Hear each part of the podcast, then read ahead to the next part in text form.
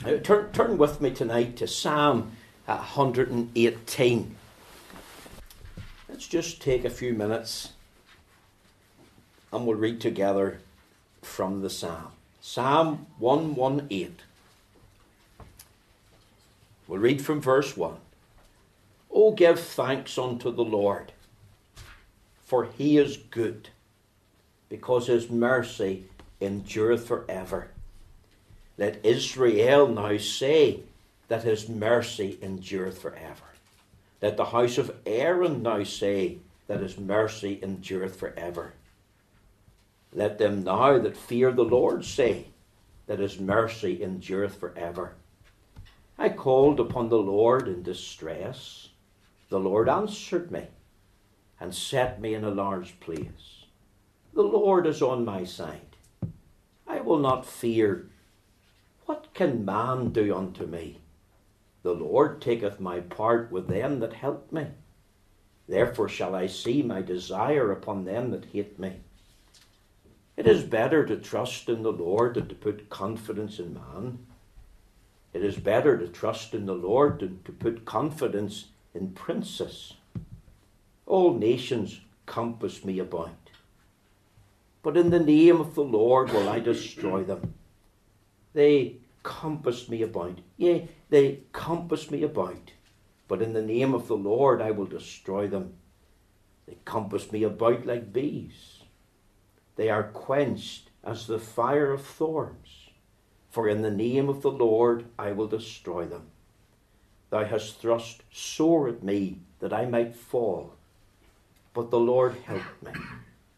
The Lord is my strength and song, and is become my salvation.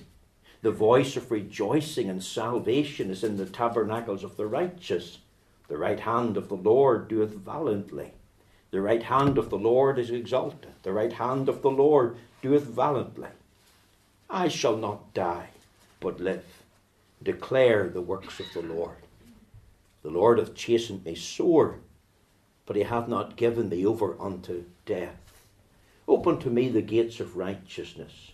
I will go into them, and I will praise the Lord. This gate of the Lord into which the righteous shall enter.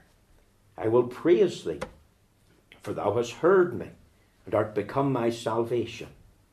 The stone which the builders refused has become the headstone of the corner.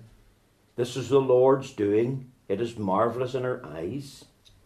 This is the day which the Lord hath made. We will rejoice and be glad in it. Save now, I beseech thee, O Lord. O Lord, I beseech thee, send now prosperity. Blessed be he that cometh in the name of the Lord. We have blessed you out of the house of the Lord.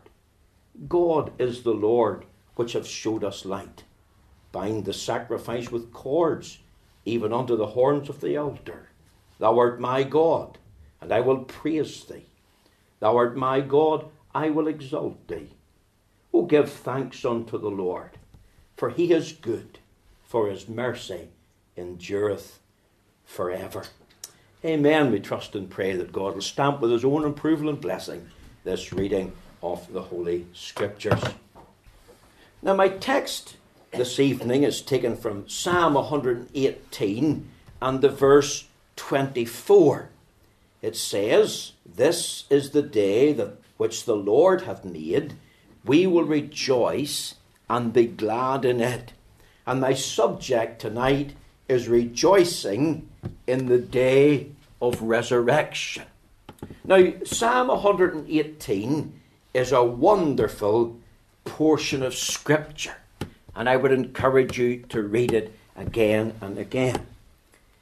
Did you know that Martin Luther had a personal motto text from this psalm? A text for his life. I told you, was it last week, uh, the text through which he was converted, the just shall live by faith. Well, Martin Luther found a lovely text that was a motto for his life in Psalm 118. As you know, like many today, back in the 15th century, he was persecuted for his faith. And in 1530, he ended up in a place called Coburg Castle in Bavaria. He was hiding from the Roman Catholic authorities. It was around the time of the um, Augsburg uh, Confession. And uh, remember, he had been excommunicated at these days from the Roman Catholic uh, community. And in this castle, he was given a, a, room to study. It was in this castle he studied the Bible. And in that place where he translated the Bible into the German language, he, he, he found great comfort in one of the verses in the psalm. It became, as I said, a text for his life. And the text was this, verse 17 I shall not die but live and declare the works of God. Now, that's just a little snippet of information from Psalm 118. Here's another fact Psalm 118, verse 22, 23 in particular, is one of the most often quoted verses in the New Testament. It's found in many, many references in the New Testament. That is, the New Testament writers, when they wanted to validate or substantiate a point, they took this passage of Scripture, led by the Holy Spirit, and they put it into their text that they were writing to the glory of God. Here's another fact Psalm 118 is read at the Jewish Passover. Uh, this is part of the Hallel Psalm. Uh, the Hallel Psalms were from 113 to 118 and they would begin reading uh, Psalm 113 and they would end with the reading of Psalm 118. Uh, the Jewish people the world over to this day celebrate the uh, Passover. They, they, celebrate the redemption uh, of the children of Israel out of Egypt. And here's a reference to uh, a day of deliverance from bondage and tyranny, uh, a real day, a day to rejoice, a day for them to, to reminisce. Uh, and these words, this is the day that the, which the Lord hath made, we will rejoice and be glad in it. They would have applied to that day of deliverance from bondage and tyranny out of Egypt. Now, as I thought in verse 24 and thought of our theme, rejoicing in the day of resurrection, I, I, I want to share a few thoughts uh, from this particular verse of Scripture. And I have three things I want to tell you about it tonight. I want you to think, first of all, of the meaning that is in view. Notice the words, This is the day which the Lord hath made. Now, now, what is the psalmist referring to specifically when he says, This is the day which the Lord hath made? And when I read the commentators and have read a number of the old preachers and examined their writings, I've got a variety of different opinions as to what it means. You see, the word made here in the Hebrew, and I'm not suggesting that I know Hebrew, for I don't. I, I learned a little in the Whitefield College of the Bible, uh, and uh, I have to confess I probably struggled with it in my fourth year, but I got through anyway. But the word Hebrew here from the Strong's and the Young's Concordance uh, does mean to appoint. So if we read it that way, this is the day which the Lord hath appointed, then you could understand the old commentators saying, think of the day appointed as the Sabbath, because it does apply to the Lord's day. Think of why there was the change uh, of the Sabbath from the Saturday to the Sunday. And this is a question that I've been asked by way of an email from one of those people uh, who have responded when we had the service of witness last weekend. Uh, and our answer is the uh, Sabbath was changed from the Saturday to the Sunday by an apostolic edict, by apostolic example, and by an apostolic exhortation. Let me explain. Remember in Exodus 20, verse 8, we read the words, Remember the Sabbath day to keep it holy. That's part of the Ten Commandments. That's the fourth commandment. And that uh, Exodus 20 really is, forms part of what we call the moral law of God. And um, when God told Moses to write the words, remember the Sabbath day to keep it holy, he, he went on to tell him four in six days. And he, he took him right back to what God did at creation. There was the six day week when God worked, and he rested on one day. So he's establishing a principle rest in one day and seven. Could you imagine a world where you had to keep going, ladies, 24 7? I know sometimes it feels like that for you, but there's no day of rest. You've got to keep on working. And what would happen if you just kept on working 24 7 with no day in between to rest? Well, your body would break down. Your mind would probably crack. You see, we need a day to rest. That's why it was made. Uh, Jesus said the, the Sabbath was made for man, uh, not man for the Sabbath. Jesus would have understood the force of the word. Remember the Sabbath day, not the seventh day, as I have pointed out to a number of Seventh day Adventists. And it's important that you understand that. He didn't say, remember the seventh day to keep it holy. He said, remember the Sabbath day. Remember a day of rest. Man was made on the sixth day, wasn't he? So man's first day on the earth was the Sabbath, the day of rest. And I put it to you tonight nowhere in the New Testament was the fourth commandment ever been repealed. We believe, of course, in the universality of the moral law. We believe that it's still invoked to this day and it still applies to the people of God. The principle is there. Remember the Sabbath day to keep it holy. In the Bible, yes, there's other Sabbath days, there's high Sabbaths, there's holy days. And while that's all true, and we know that the Jewish people worship God on the seventh day, traditionally a Saturday, but now in the New Testament church, there was a change occurred. And that change was brought about by the resurrection. The Lord Jesus was raised bodily from the dead on the first day of the week. And if you read the Gospels, listen to me carefully. Mark chapter 16, verse 2, Luke 24, verse 1, John 20, verse 1, Matthew chapter 28. Maybe you should just turn to, to Matthew chapter 28 uh, and in the verse 1, uh, and you'll see the, the force of the argument there. Matthew chapter 28 and in the verse 1. And it says, In the end of the Sabbath. Now that was the Jewish Sabbath. As it began to dawn toward the first day of the week, came Mary Magdalene and the other Mary to see the sepulchre, and behold, there was a great earthquake. Now, now do you see the force of that?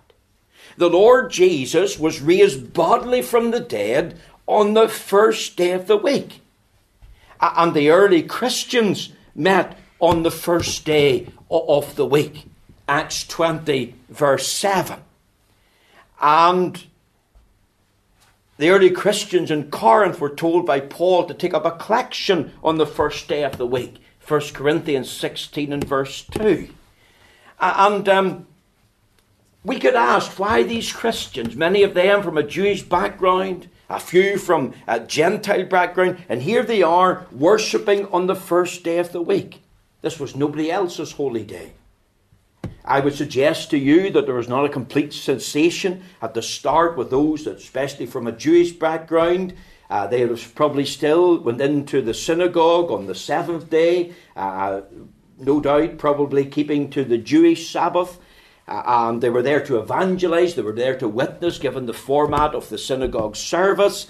Uh, and, but they also marked the observance of the first day of the week. And they did so probably until they were put out completely from the synagogue. And if you think of Acts chapter 20, verse 7, the disciples came together, there was many of them. They broke bread in the first day of the week. There was preaching in the first day of the week. No doubt there was praising. No doubt there was prayer. And here's the apostolic example there was no uproar from these Jews. There was no cry against what was happening. Why? Because they were continuing the principle of one day in seven. Now, now turn with me very quickly there to the book of Hebrews, Hebrews chapter 4 and verse 9. We're just thinking about the day uh, uh, appointed as the Sabbath. Hebrews chapter 4, verse 9. Now, I would encourage you to underline this verse because, again, that this is one that I've pointed out to those that are Seventh day Adventists. Look at verse 9. There remaineth therefore a rest to the people of God. Now, if you have a margin, your margin will give an alternative rendering for the word rest. And you see, the word rest in verse 9 is not the usual one for rest, which is cessation of work, in the rest of the chapter. It's a completely different Greek word. The Greek word in verse 9 is sabbatismos, which literally means a keeping of a Sabbath.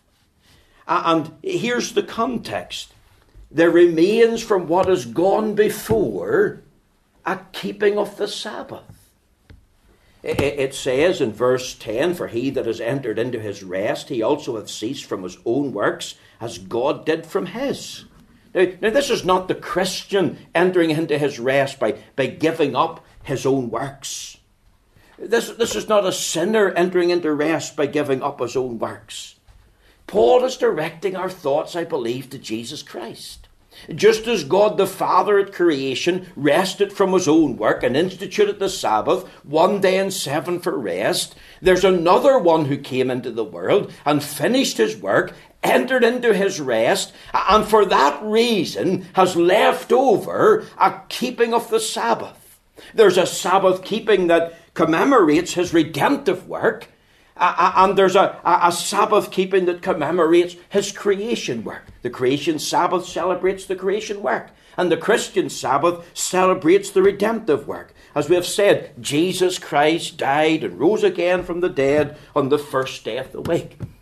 And for that reason, thinking of the, the apostolic exhortations, of the quotations of the various commandments in the Bible, and some would argue, oh, there's only nine of the Ten Commandments mentioned in the New Testament. If you add um, Hebrews 4 and 9, you'll see that there's ten. Here's the ten quoted in the New Testament. The Sabbath was made for man, not man for the Sabbath. And there's mutual benefit to be gained uh, through resting physically and mentally and spiritually in seeking the worship of God. So when you think of the words, this is the day, I want you to think of the day appointed for the Sabbath. But also, think of the day that he appeared in the stable. Luke 2 and 10 tells us, For unto you is born this day in the city of David a Saviour, which is Christ the Lord. That's t- tied into the message of the incarnation. Jesus Christ, remember, was the God man. Where is the mystery of godliness? God was manifest in the flesh. And I want to say, dear friends, and I've said it repeatedly, Jesus Christ was not just a good man. He was not only a great man, and we could say not even a gracious man, because there's none like him. But at its heart, the Christian message is this He was the God man. God manifest in the flesh. And that, of course, is something that the Unitarians uh, totally do not believe in. They don't believe that Jesus Christ was eternally the Son of God or God manifest in the flesh. You think of the day he appeared in the stable, and we know that's the Christian message or the Christmas message. But, but, but it's tied in uh, to, to this message of resurrection. For, for, for if he wasn't God in the flesh, then he would have been left in the tomb. Think of the day he atoned for our sins. Doesn't this bring us to some of the holy places associated with our Lord Jesus? Especially to Golgotha, the, the place of the skull. I enjoyed reading that article today of Dr. McClelland's on Gordon's Calvary. It just brought home to me something that we'd experienced in the land of Israel with Dr. McIlveen and the party there. And again, thinking about those holy places connected with our Saviour Gethsemane, Gabbatha, Golgotha. And it's interesting that the Jewish people to this day still have a Day of Atonement. Every year they have Yom Kippur. And that's a solemn and a somber feast for the Jewish people. But you know, we could talk in the Christian community, in the Christian church, of a far greater day of atonement. Because think of what happened in Good Friday. Christ died for our sins according to the Scriptures. Now, what does that mean? Christ died. That means he was our substitute. He took our place, yours and mine. That means he was our surety. He had kept the law perfectly for us, and now he was paying its penalty because the law had been broken and the law demanded payment. He was our sin offering. Every sin offering in the Old Testament would have been burnt with fire, and the Lord Jesus on the tree was suffering the wrath of God. He was a sin bearer, wounded for our transgressions, bruised for our iniquities. The chastisement of our peace was upon him. As Peter says, he bore our sins in his own body on the tree. Can, you imagine that? The transferring of our guilt and punishment to Christ. And Christ treated as the, the biggest sinner of all time. Could you think of Christ the sacrifice? Remember the Lamb of God, which taketh away the sin of the world, and his blood been shed. Didn't Zechariah preach the message that God had said through him, I remove the iniquity of the land in a day? And surely that at least was something that happened when the Lord Jesus bled and died in Mount Calvary and shed his precious blood. Think of what Jesus did. His work is finished and accomplished the day he atoned for our sins. We could even think about the day when he anointed by his Spirit, and that brings us to another great feast, the day of Pentecost. And what do we need today? We need a mighty outpouring of the Holy Spirit. Doesn't the Bible tell us be filled with the Spirit. And that's a continual, daily infilling. And you know, when you come to prayer, even as a Christian, you can go to the Lord and say, Lord, fill me with your Spirit today. I have no strength and power to live for you as a husband, a wife, as a young person, or as a pastor, an elder, or even to be a witness, Lord. I'm fearful. But Lord, fill me with your Spirit. Now think of the day associated with the sepulchre. Because I believe that this verse firmly, while, as the old commentators have said, it refers to the Sabbath, and while they've said it refers to the stable, and, and, and refers, of course, to uh, the, the atonement for our sins at Mount Calvary, and, and refers to the anointing of the Spirit, I believe primarily that it is associated with the sepulchre. Remember, as we've said, Jesus Christ rose bodily from the dead on the first day of the week. That's the testimony of the four Gospels Matthew 28 and 1, Mark 16 and 2, Luke 24 and 1, John 20 and 1. And as we sang there, up from the grave he arose with a mighty triumph for his foes. He arose a victor from the dark domain, and he lives forever with his saints to reign. He arose. Christ is risen indeed. He arose bodily, physically, tangibly. Here's a day associated with the sepulchre. This is the day that the Lord hath made, the day of resurrection. Now, now that's the meaning that's in view. Now, notice secondly, the message that is valued. Because let's think of the words now. This is the day which the Lord hath made. The word made in the Hebrew can mean made, it could mean fashioned, it could mean decreed, could mean performed, it could mean executed. You see, this word made in the Hebrew is really one of those elastic words. And I've discovered from a, a, a, another place in the scriptures, Job 14 and verse 5, that it means appointed. This is the day which the Lord hath appointed. Now, now, now you apply that to the resurrection. God appointed the day of Christ's resurrection to be the first day of the week. Therefore, it's a day to remember. It's a day to rejoice in. It's a day to revere because it speaks of Christ's resurrection victory. And also, it's a day not only appointed, but a day approved by God. Um, I, am always struck with the scripture that tells us there in Acts chapter 2 uh, and in the verse 32, if we ask the question, uh, who raised Jesus from the dead? And the answer is um, God raised him from the dead.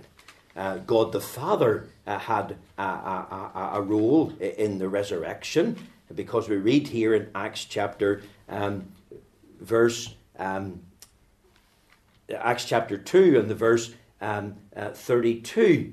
Um, he says, This Jesus hath God raised up, whereof we are all witnesses. Peter could tell them the same Jesus whom ye slew uh, uh, and uh, put to death, God raised up, whereof we are all witnesses. Jesus Christ was literally dead on the tree, and here he is, literally alive. We could even think this day of the fact that dead men don't eat fish, because in one of his post resurrection appearances with his disciples, he ate fish. And you see, there's no uncertainty here. It came to pass here.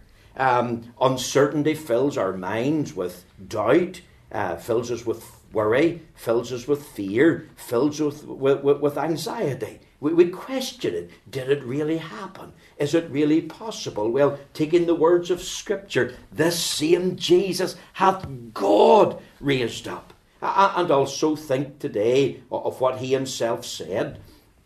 Um, speaking of his own life, no man taketh it from me, but I've I lay it down of myself. I've power to lay it down. I've power to take it again. This commandment have I received of my Father. You see, I believe the whole Trinity was really involved in this wonderful miracle of the resurrection. God the Father was at work, God the Son himself, and God the Holy Spirit. And this day was not only appointed, but this day was approved. And maybe we could go further and say the day was announced. Because the resurrection really is proof that God accepted a once and for all sacrifice for sins. I, I, was thinking to myself, how do I know that my sins are really gone? How do I know that not one of my sins, past, present, or future, is going to rise up and condemn me in that day and bar me from heaven? Could you imagine that? And isn't that a thought that sometimes creeps into our mind? And, and God would point us not primarily to the tree, but He would point us to the tomb. And the tomb is empty. And, and we read in the scriptures, but this man, after he had offered one sacrifice for sins forever, sat down in the right hand of God. And you think of what happened after the resurrection. The Lord said unto my Lord, Sit thou at my right hand until I make thine enemies thy footstool. And Jesus Christ in his life and in his death and in his resurrection hath power and victory over sin. Uh, he, he, he has dealt a blow to death. He has won the victory over the grave. So we don't have to fear the control of sin in our lives. We don't have to fear its um, application upon us. He is victorious. And, and God announces that through the empty tomb. So here's a message that's valued. This is the day that the Lord hath made. He's appointed this day. He's approved of it in that He raised him from the dead. And He announced that there's victory for the people that, that trust in Jesus. Now, notice lastly, not only the meaning that is in view and the message that is valued, but notice the means that is victorious. Uh, uh, uh, and I've thought about the words. This is the day which the Lord hath made. We will rejoice and be glad in it. Rejoice internally. Because this is a reference to joy in the heart, isn't it? And of course, true joy is Jehovah first or, or Jesus first in your life. Others are next, and yourself is last. But we can rejoice internally. And then we can be glad externally. We can not only have joy in our heart, but our faces can be aglow. It can be seen. And when you've got joy in your heart and your face is aglow, then this is something that you can't keep to yourself. I like the way that old uh, Jeremiah put it when he talked about the Word of God being a fire in his bones. We thought this morning of the two disciples on the road to Emmaus who had spiritual heartburn. Did not our hearts burn within us while he talked with us by the way? When Jesus draws near, converses with us, brings us into communion and fellowship with himself, it has an impact. We're affected. We can't be the same. And that is true here. We will rejoice and be glad. What a wonderful thing it is to know the Saviour.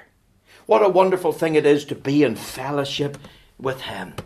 You just think this evening of the, the poor religionists of the world, whether they're Buddhists, or whether they're Muslim, or Hindus, or Roman Catholics, and their religion, you see, is all about doing this and doing that. And uh, it's a religion of fear. And that's why they do it. That's the motivating factor. I have got to do this. I've got to pray five times a day to please my God. I, I have got to go on this pilgrimage. And, and you know, I can see little flutters of um, the reversal of Reformation, even in our own land. Uh, people out in possession, carrying a cross, lighting candles, putting pictures again up in churches. And, and, I'm saying, well, we don't want to go back to that religion of fear. We don't want to go back to a list of do's and don'ts. Um, the, the, the rejoice internally is joy in our heart because God is there in the person of His Son, and that is seen in our witness. Isn't it wonderful that there's no message like the gospel message? There's none like it in all of the earth because the work's done. And true religion is different from false religion. As we've said, it's not due, but it's done. Jesus said it is finished. And we're, we're simply called to enter into his rest. We, we rest in Christ. And because of that, we can live to the glory and honour of God, even if we face difficult circumstances. And even though at times, as one old believer put it recently, the Lord stretches you. And isn't it true that we're often tested? And yet, what are we held by? What keeps us going when we're stretched? And maybe ready to quit? Who gives us the power and the victory to cope?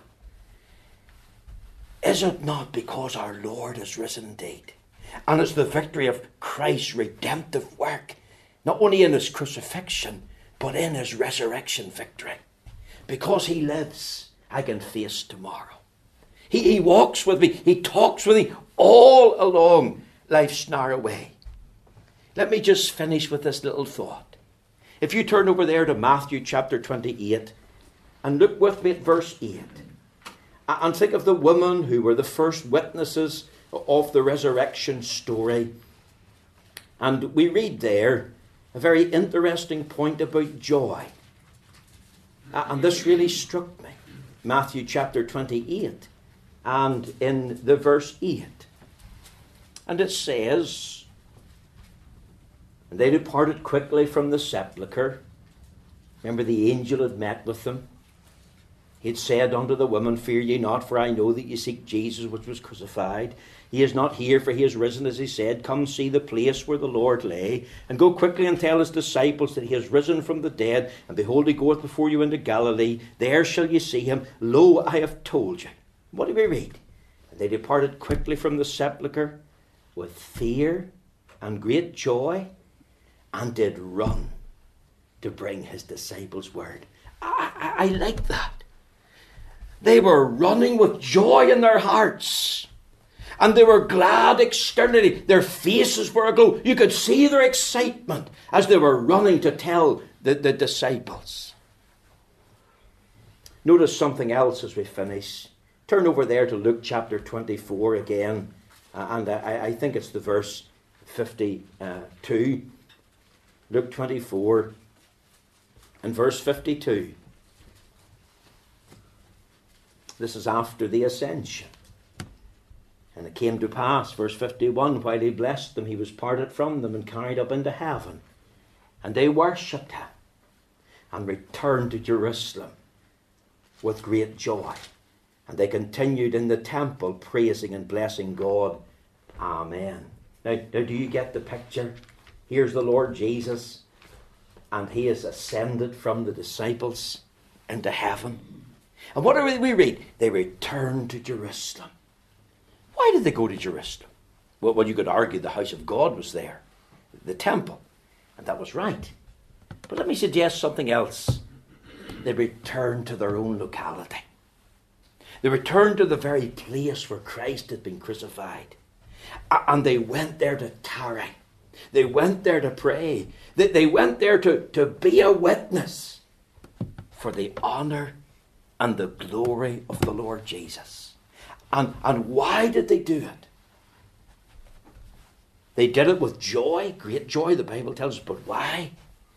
Because their eyes had seen the risen Christ.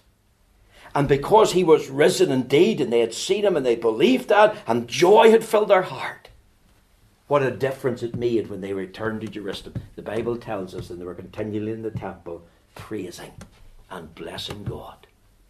And I trust this evening, as you think of the words, this is the day that the Lord hath made, you think specifically of the day associated with the sepulchre and its opening on that first morning of the week. And you'd think of the message. This is a day that God appointed. He appointed for a son to rise from the dead. God approved of this day. God announced this day by the empty tomb. Come and see the place where he lay. And here's the means through which we can have victory. We can have joy in our heart. We can have gladness in our face because the Lord is risen indeed. May the Lord help us to have that holy joy and to be that faithful witness that we might run to others with joy in our heart and tell of Jesus the mighty to save. And we'll return to our own locality. We'll return to the house of God, even next Sabbath and beyond, with the same joy in our heart. May the Lord bless these few truths to our hearts this evening.